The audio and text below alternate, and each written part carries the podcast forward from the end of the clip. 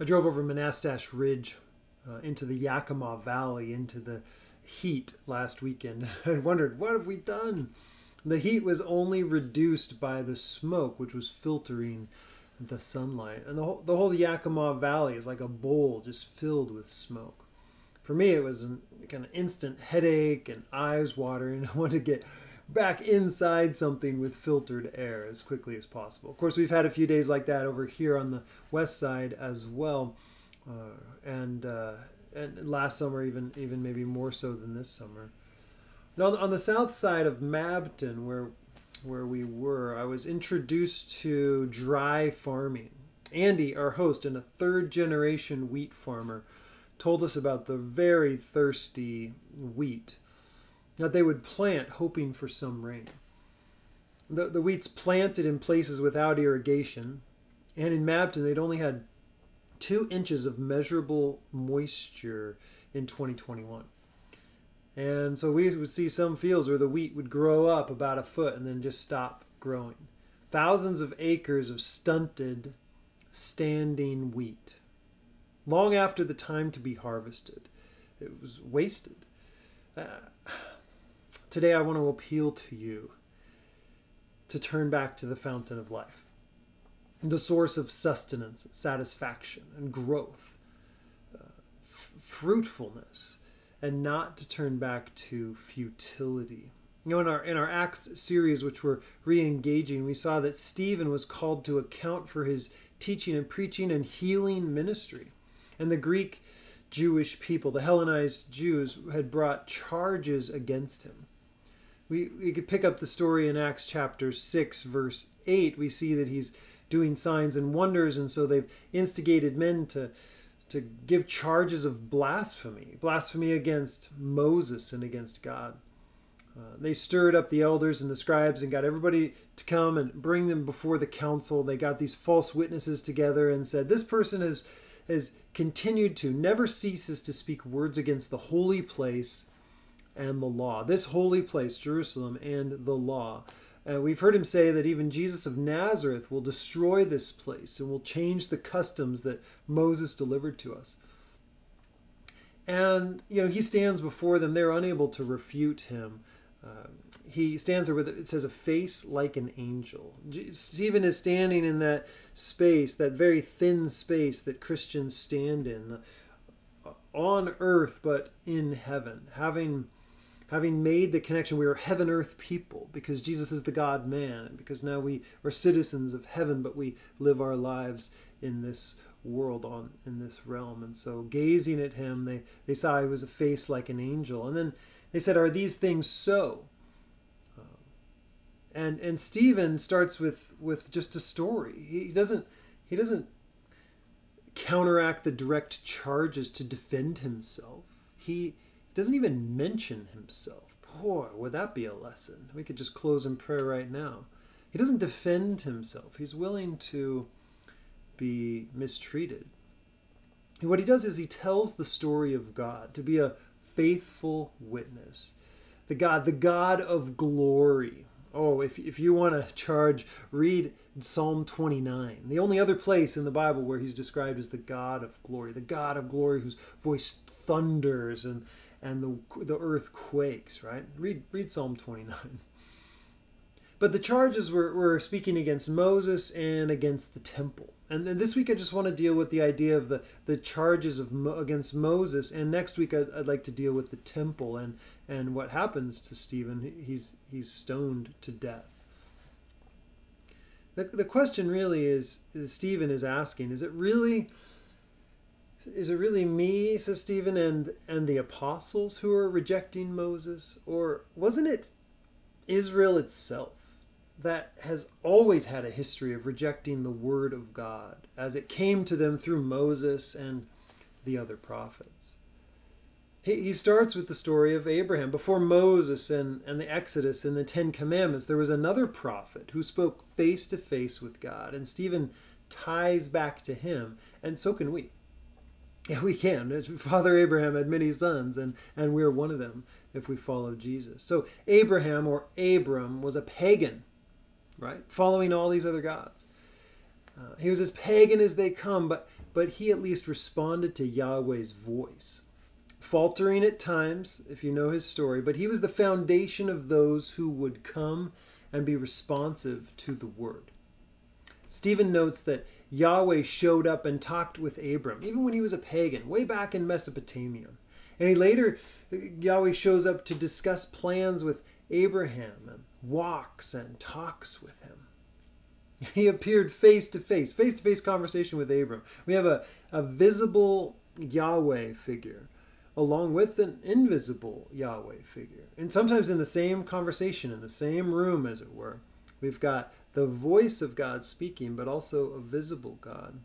Uh, we've got this this binitarian view, two two view, two person view of God that that lays the foundation for our Trinitarian language that we get in the New Testament. Now, now in Genesis chapter twelve.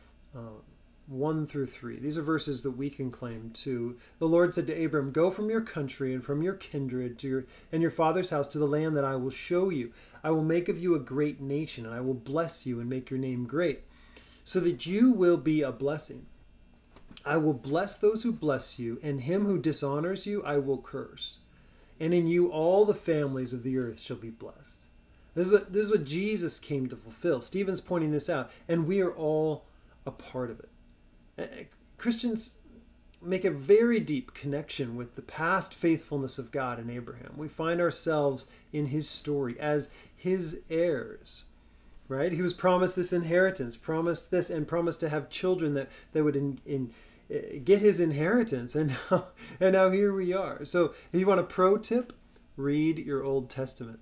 Look at that story of Israel to which you now belong. It's pretty amazing. You can become an heir with Abraham.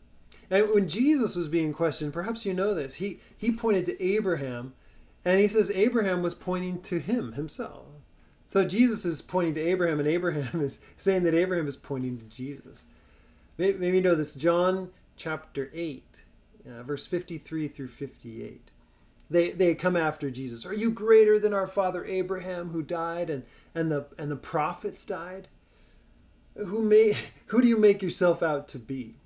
Wasn't it kind of funny that, that Stephen's attack on the on the leaders of, of Israel is that you're the ones that killed the prophets. And so he's like, Oh, we, we have these great prophets.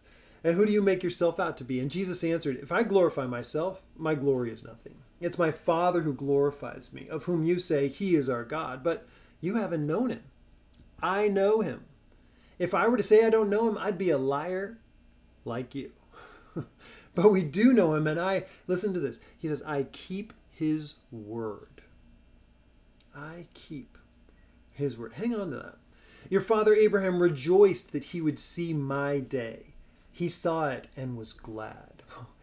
Abraham, when I was hanging out with him, said, I can't wait till your day comes. He saw it and was glad. So the Jews said to him, What? You're not even 50 years old and you've seen Abraham? Jesus said to them, Truly, truly, I say to you, before Abraham was, I am.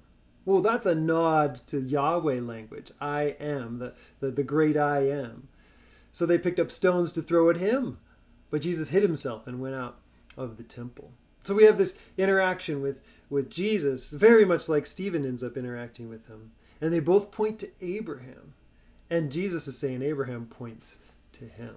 So Stephen finds himself in good company, pointing out their flaws in obedience, in keeping the word, keeping of his word, to obey, to hear, to truly hear the words of God is to obey, to keep his word. So the story, as Stephen describes it, it takes them to Egypt. And then Moses, whom they rejected, not once or twice, but but continually.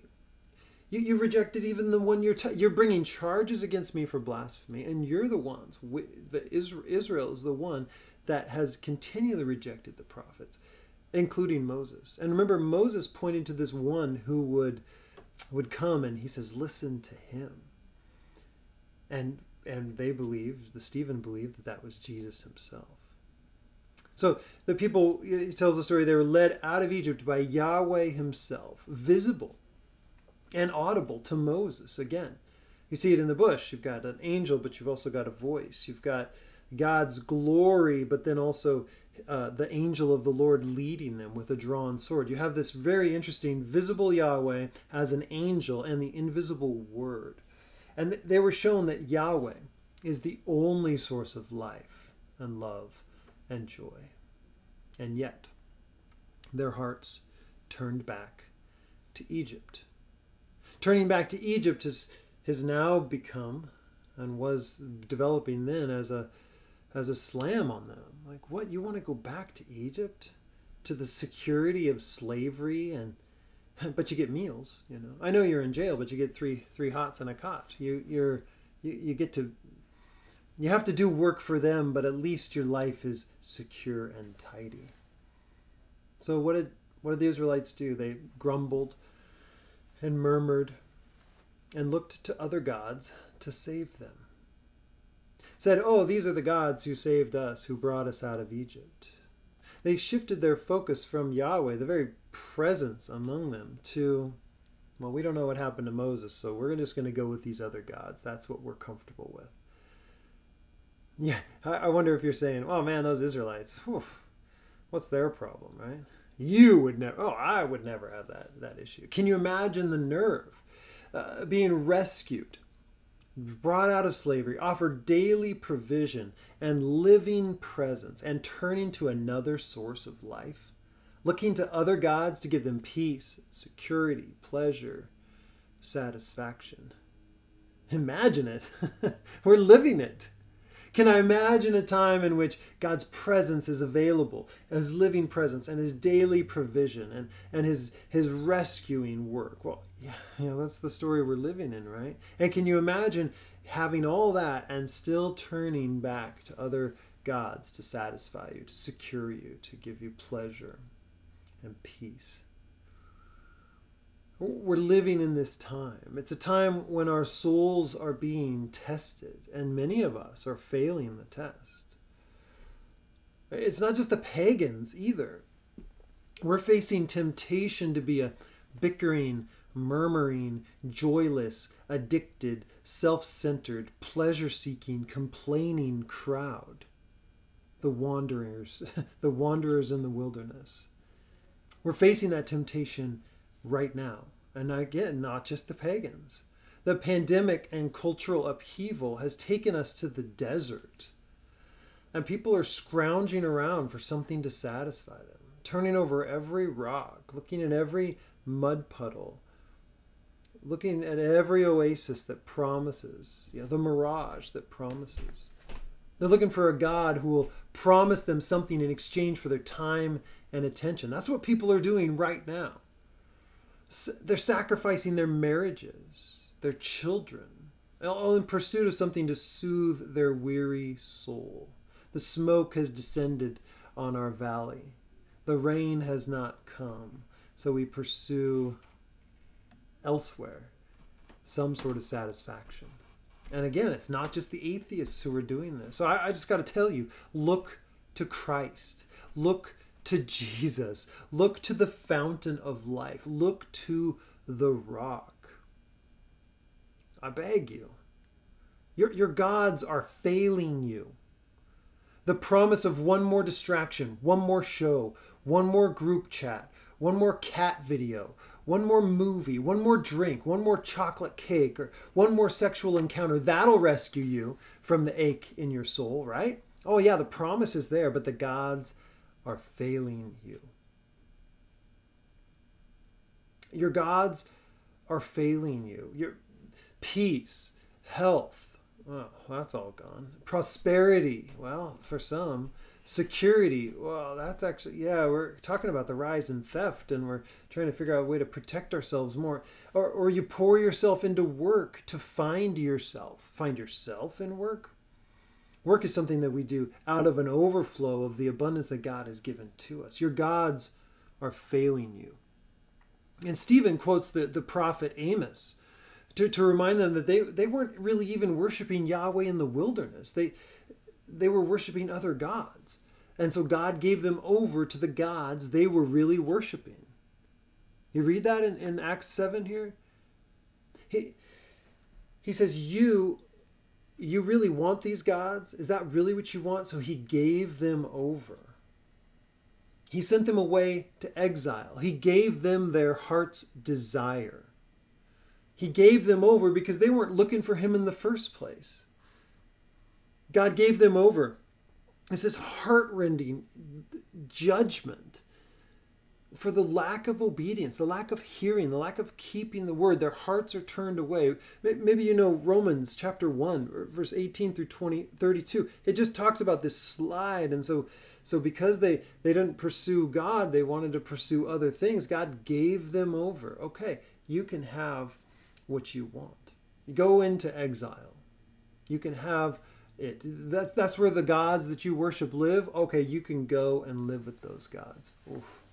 I've had a few times in the last few weeks where I had to work really hard to turn my face toward Jesus, to the one who never fails. Uh, my body was looking for entertainment, but my soul was thirsting for Jesus. My flesh wanted a cure for boredom. My soul was directing me to look to the one who rescues. Have you felt that where Jesus is calling to you in, in those moments? When you kind of want to bicker, when you kind of want to fight, when you kind of are feisty, when you're kind of bored, when you're kind of lonely, and all those different things, and you look, you look, you look, you look for something, and Jesus is just offering himself there, his living presence, his daily provision, the only source of life, love, and joy. Uh, one of those times I just sat down at the piano and started plunking out some chords and, and playing and playing some worship music. So important for me to get my mind wrapped that. Sometimes I don't do so well. Sometimes I just go into entertainment or one more show or whatever, right? But think about this.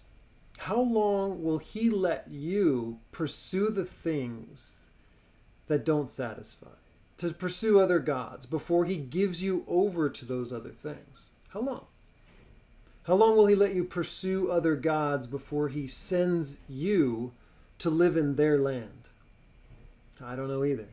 But today is the day to turn back to Jesus. There's a way out of the bickering, idolatrous, craving lives that we've been tempted to pursue. There's a way of escape to look to the Word, to keep His Word. 1 Corinthians 10 1 through 13. I want to read it to you. It's so appropriate. Paul's saying to the Corinthians, I don't want you to be unaware, brothers, that our fathers were all under the cloud and all passed through the sea and all were baptized into Moses in the cloud and in the sea and all ate the same spiritual food and drank the same spiritual drink. For they drank from the spiritual rock that followed them, and that rock was Christ. Nevertheless, with most of them, God was not pleased, for they were overthrown in the wilderness. Now, these things took place as examples for us that we might not desire evil as they did. Don't be idolaters as some of them were. As it is written, the people sat down to eat and drink and rose up to play. We must not engage in sexual immorality as some of them did. And 23,000 fell in a single day. We must not put Christ to the test, as some of them did and were destroyed by serpents, nor grumble as some of them did and they were destroyed by the destroyer. Now, these things happened to them as an example, but they were written down for our instruction, on whom the end of the ages has come. Therefore, anyone who thinks he stands, take heed lest he fall. Okay, so so far we've got the wandering in the desert. We've got the looking for something else other than God to satisfy, idolaters, sexually immoral. Those that, that were putting putting God to the test. Remember, they they uh, during when they were attacked by serpents, they Moses raised up a serpent in the wilderness. He raised that up and he said, "Look to this and be saved." Well, that's what we do now. We look to Christ, crucified, and are saved. Therefore, let anyone who thinks that he stands take heed lest he fall.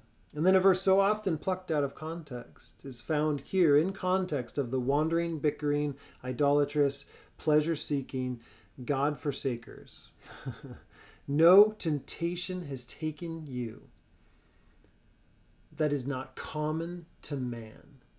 God is faithful. He will not let you be tempted beyond your ability, but with the temptation, he will also provide a way of escape that you may be able to endure it.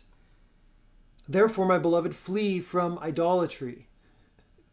this is for us right now in our COVID pandemic desert of cultural upheaval, of wilderness. Look to Christ. The temptation that is that is coming after you, the temptation to f- pursue all these other gods, that's normal. That's common. But God will not let you alone. He says, I'm going to give you a way out. The way out is to look to Jesus. He is faithful. He won't let you be tempted beyond your ability. But with the temptation, He will also provide a way of escape. And I I think I might be your way of escape right now. The voice of truth coming to you saying to look to Jesus. Look to Jesus, that you may be able to endure it. And it says, Therefore, my beloved, flee from idolatry, looking to these idols, these other gods, to satisfy. Because Yahweh doesn't deal well with grumbling hearts that are turned away from Him. Awful, awe producing responses. But He does provide escape. And in, in all of your escapism tendencies, we'll just go to this, we'll go to that, we'll go to that, distract myself, whatever those things. In all of those tendencies, fly to Jesus, escape to Him to find freedom there. So, so the pagans, the, the ones who run after all these other things, are living out their job description pretty well, almost consistent with their beliefs. But it's our time to live out our job description, to go to the well, to drink deeply, to show others where to find water in the wilderness, where to find sustenance and satisfaction. The world needs us to know the fountain of life and to show them the fountain of life, to lead them to the water. So we, church, got to drink deeply from that well. Lord, revive us with your pure and fresh water from the fountain of life. Next week, we'll look at how the Jerusalem temple itself became an idol to the Jewish people, and Yahweh abandoned it. Uh, we see Stephen's case that the leaders of the Jewish people were the ones who rejected the prophets, right? This, this is what, what we see. Jesus is Jesus has, has predicted this. Stephen is laying it out for them. The Jewish people were the ones who've rejected the prophets. You've rejected Jesus. And then you've re- you're rejecting the Jewish and now Gentile believers who followed Jesus.